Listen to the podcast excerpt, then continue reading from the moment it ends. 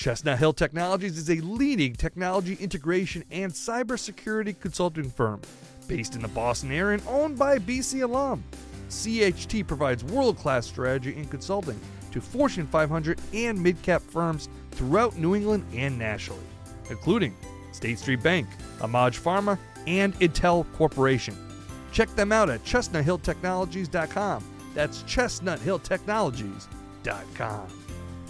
Hello, everybody, and welcome back to another Minutes with Mute, presented by Chestnut Hill Technologies. BC 30-16 victory over Rutgers.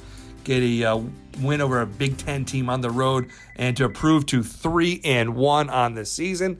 Before I get with Scott Mutchen, who is the BC football Learfield IMG sideline reporter, you know him as a former quarterback at Boston College. Like to remind everyone, if you're part of the BC football fans, you need to join the BC Gridiron Club. To get more information, just go to bcfootballgridiron.com to sign up and get more details. All right, while I have you here, Scott, first of all, thanks so much for joining us on the podcast. Let's just get your general thoughts on that win over Rutgers. Well, you know, for the second game in a row, the Eagles started out on, you know, taking the opening drive and scoring a touchdown, and then kind of lost their way a little bit on offense, and then defense allowed a big play in the passing game for a 76-yard touchdown. Luckily, you know, by the end of the half, the defense, which is proved to be very turnover happy and being able to create some turnovers in on their side of the ball, which has covered up some of the blemishes in stopping teams. They were able to cause a turnover deep in Rutgers territory. BC took the lead on an I think an Anthony Brown quarterback sneak, and then they slowly started to wear Rutgers down. And by the end of the second half, with a 12 and 18 play drive that really sealed the game and really took charge of everything, was impressive effort by the offense, and then a good job by the defense in bouncing back and. After giving up some big plays and missing some tackles, they did a good job of, containing Rutgers, running attack. Only gave up 76 yards on the ground. They did give up 300 yards in the air, but, you know, you also have to take into factor that 76 came on that one big play.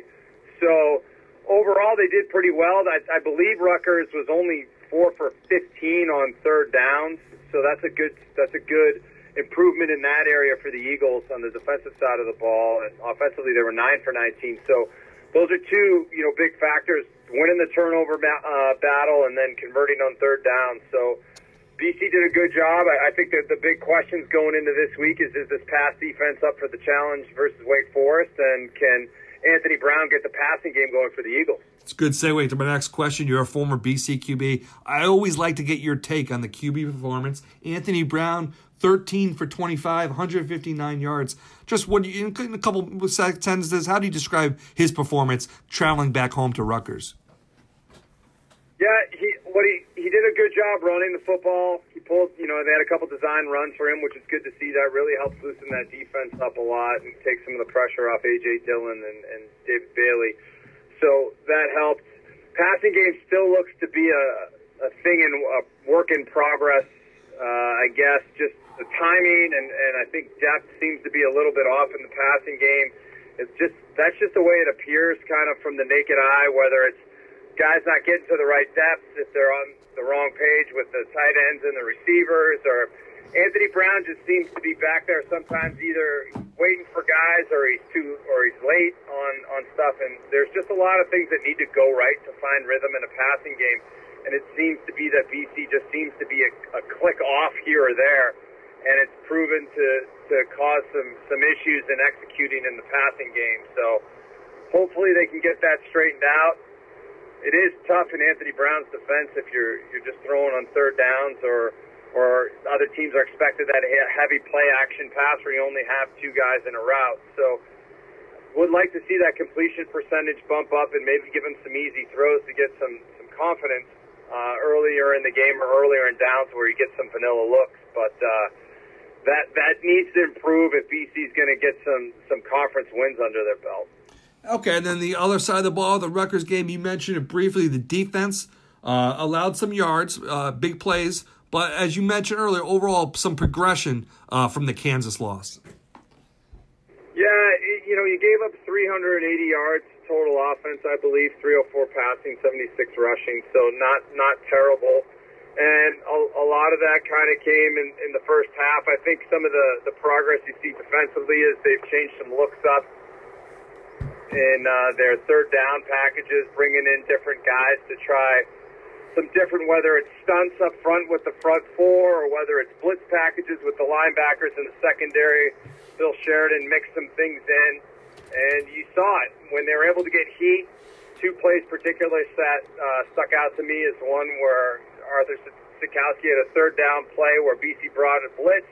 They got through, forced him to throw the ball earlier than he wanted. He had an open crosser. If he was able to stand in there and deliver it, which would have resulted in a first down. And then late in the game, BC got some pressure, and Sitkowski throws it up, and it's intercepted by Mike Palmer. And when you're able to get heat on the quarterback, you force them off their spot, and you force them to throw the ball earlier. It usually ends up with creating some turnovers on defense, and it usually ends up with some inaccuracies from the quarterback, because most quarterbacks don't like to get a lot of heat in their face, and they don't want to get hit every time back. So if you can get consistent pressure in that way, then it just makes the quarterback's job a lot more difficult.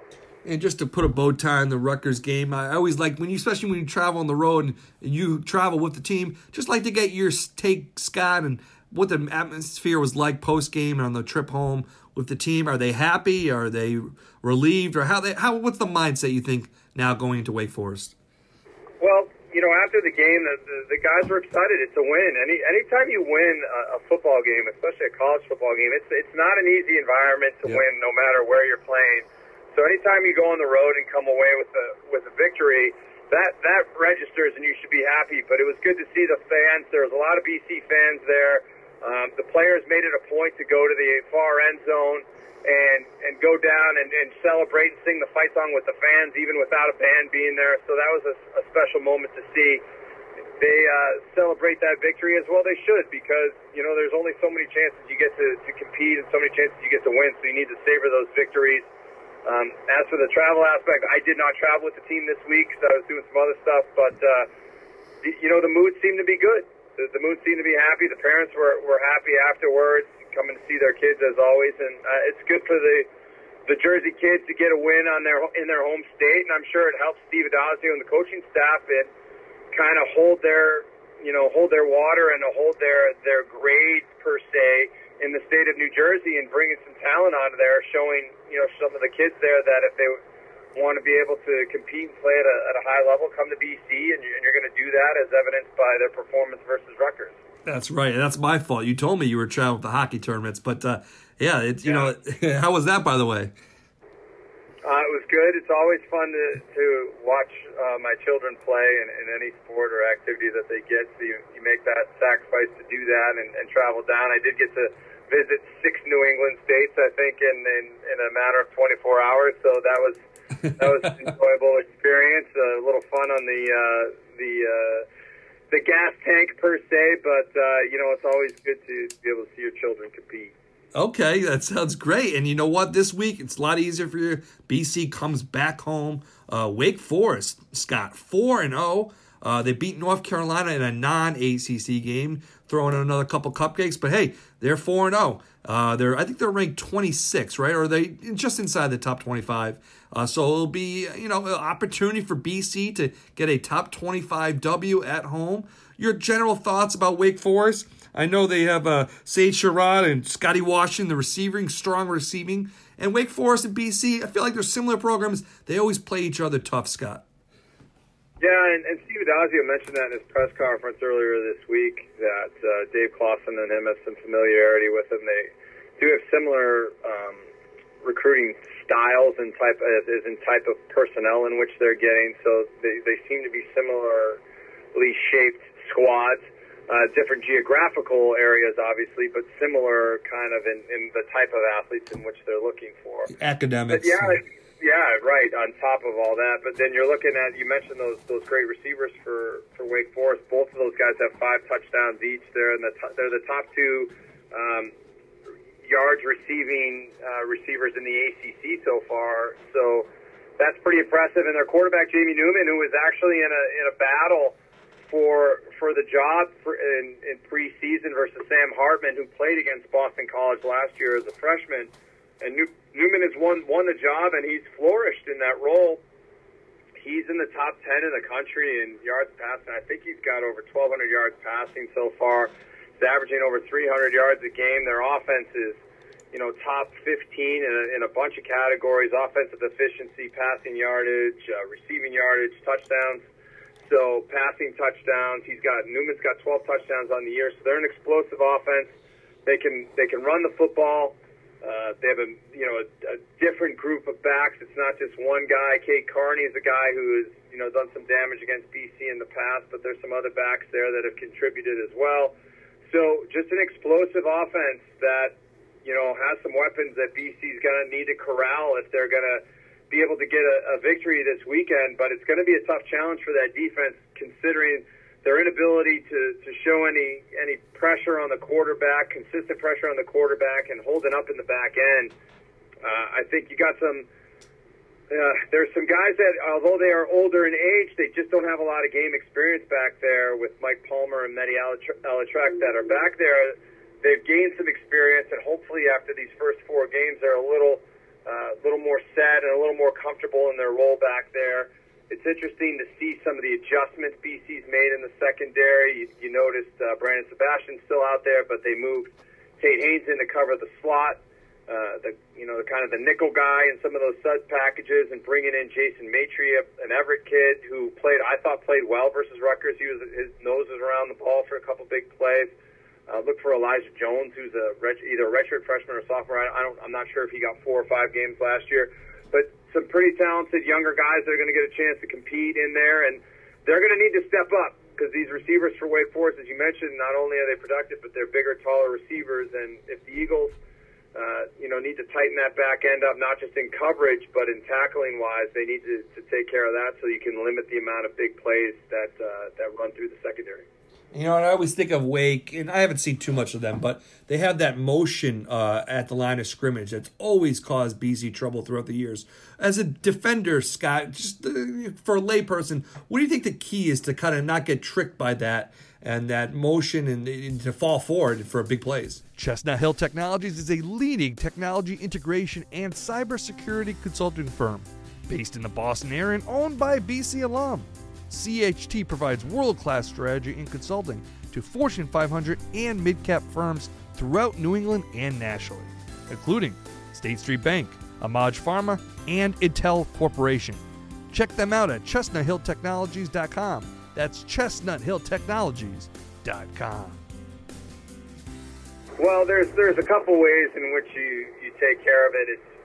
One is, as a front seven guys, the defensive lineman, you're not looking at that because you're looking at the ball. As a linebacker, you follow your keys, and that's usually the guards are going to kind of tell you where to be. So that motion shouldn't catch you up into those certain things. If you're in the secondary, based on certain strength of formation, whether they're going 2x2s or 3x1s or however they want to do it, or a simple just pro set, which you don't see very often anymore in college football.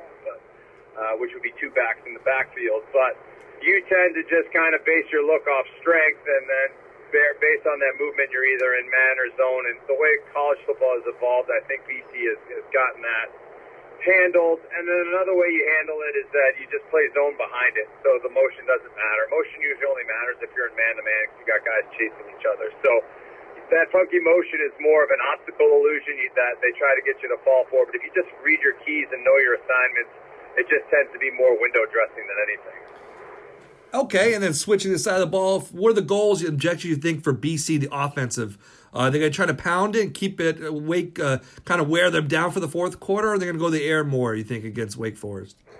Well, I think Steve Adazio is going to want to maintain that pound style. They're going to want to run with pace, and they're going to want to give you a heavy dose of David Bailey and AJ Dillon, and then use that big play-action game to hit some big plays down the field.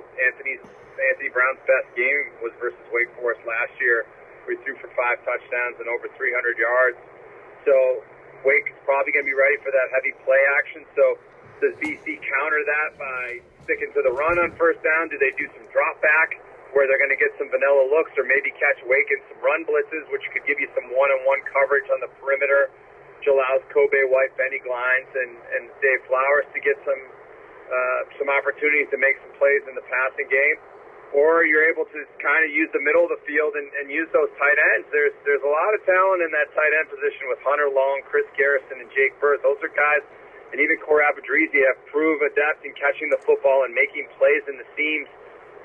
So I would like to see BC, you know, throw in some early downs to loosen that defense up, give AJ and David some room to negotiate and move there as the game goes on. But I think Steve Adazio is going to kind of stick to that game plan, and it's going to be interesting because both teams like to play with some pace. So whatever team I think can win the pace game and dictate the terms and the pace in which the game is going to play, I think they're going to have some success just because that means that their style is winning. And then, Scott, just to wrap it up, BC comes in 3-1. I think we both thought they'd be 4-0 at this point. So just talk about, from a big picture perspective, what this game means against a peer institution, ACC game. I have to think, in my opinion, this is a very critical game to kind of set the tone for what this second half of the schedule is. A lot tougher than the first four games, at least. Yeah, that's true, and you're talking about this is a trendsetter for maybe, hopefully, for the rest of the year for both teams. The importance of this game for Wake Forest is just as big. It's their first conference game. This is BC's second conference game, so this matters a lot for both teams. They really need to make a statement. Wake Forest wants to prove they belong in the top 25. BC wants to show that Kansas game was a blip in the radar, and they want to be able to come back out and beat a quality football team at home.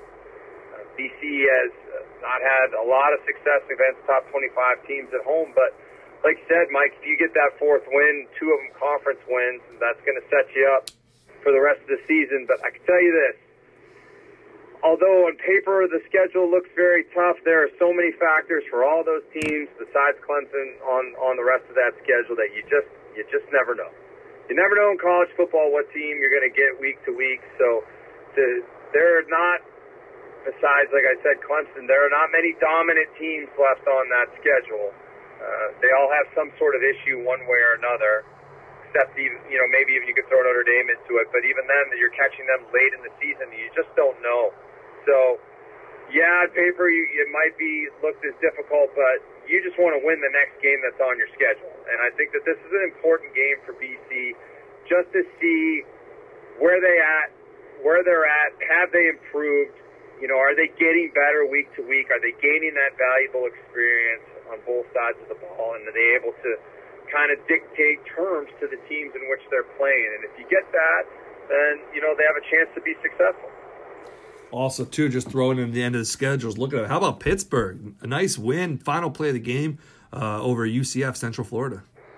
Yeah, but, I mean, same thing, but they blew it against Penn State the week before. Yep. So, I mean, yep. That's quality team. Pat Narduzzi's a quality coach. Obviously, he had some backlash from his decisions versus Penn State, but, you know, bounces back to be a quality UCF team at home. So, kudos to him for that win and bouncing back. You know, sometimes those heartbreaking losses are tough to recover from. So that was good to see for them. And Notre Dame with a tough loss versus Georgia. Syracuse kind of finding themselves again after that loss to Clemson at home. But, you know, there's questions all around there. Florida State, they lose their quarterback. NC State, they're still trying to find themselves along the way. Syracuse, although, you know, they did beat Central Eastern Michigan, you know, it's still trying to figure out. There's a lot at Louisville, you know, playing a backup quarterback as well. There's still a lot of moving parts out there. So don't get caught up in reading the rest of the schedule. Just be focused on what's ahead right now and try to get this W versus Wake, and then set the tone for the rest of your season by just coming out and week to week in it and not worrying about what everybody else is doing. All right, so that's what we got. It's BC at home. Scott, how happy are you? Nice, easy travel for you right up to Chestnut Hill. Yeah, but you know what? Later in the year, it starts to add up when they all start coming in. You got that Syracuse trip, Clemson trip, Pitt, Notre Dame trips, yeah, Louisville too. They'll add up. They're paying off early in the season, but they'll come to get you at the end. All right, Scott. Well, hey, thanks so much. Scott, of course, is Learfield IMG Sports Radio Network. And, Scott, this game, again, is on the ACC Network. So a lot of people should be listening to you because they can't get the game on Comcast in Boston. Yeah, tune in to listen to the Velvet Pipes of John Meener, Perel, Pete Cronin, and myself on the radio, and you can even catch it on Sirius XM. And if you haven't, you can get the Sirius XM app where you can listen to that as well. So I believe the Red Sox are playing, so we might be on 8:50. I don't know exactly what time it is. If they're not playing or they're playing later than that, then you can listen on 93.7 to check us out. But yep. Also the TuneIn app is another great way to listen if you don't have Sirius. Or if you don't want to listen to AM radio. Yeah, and there's no reason they'll be listening to the Red Sox right now, so you got to focus on BC. I agree. All right, Scott. Hey, thanks again for joining us. Thanks, Mike. Chestnut Hill Technologies is a leading technology integration and cybersecurity consulting firm based in the Boston area and owned by a BC alum. CHT provides world-class strategy and consulting to Fortune 500 and mid-cap firms throughout New England and nationally, including State Street Bank, Amaj Pharma, and Intel Corporation. Check them out at chestnuthilltechnologies.com. That's chestnuthilltechnologies.com.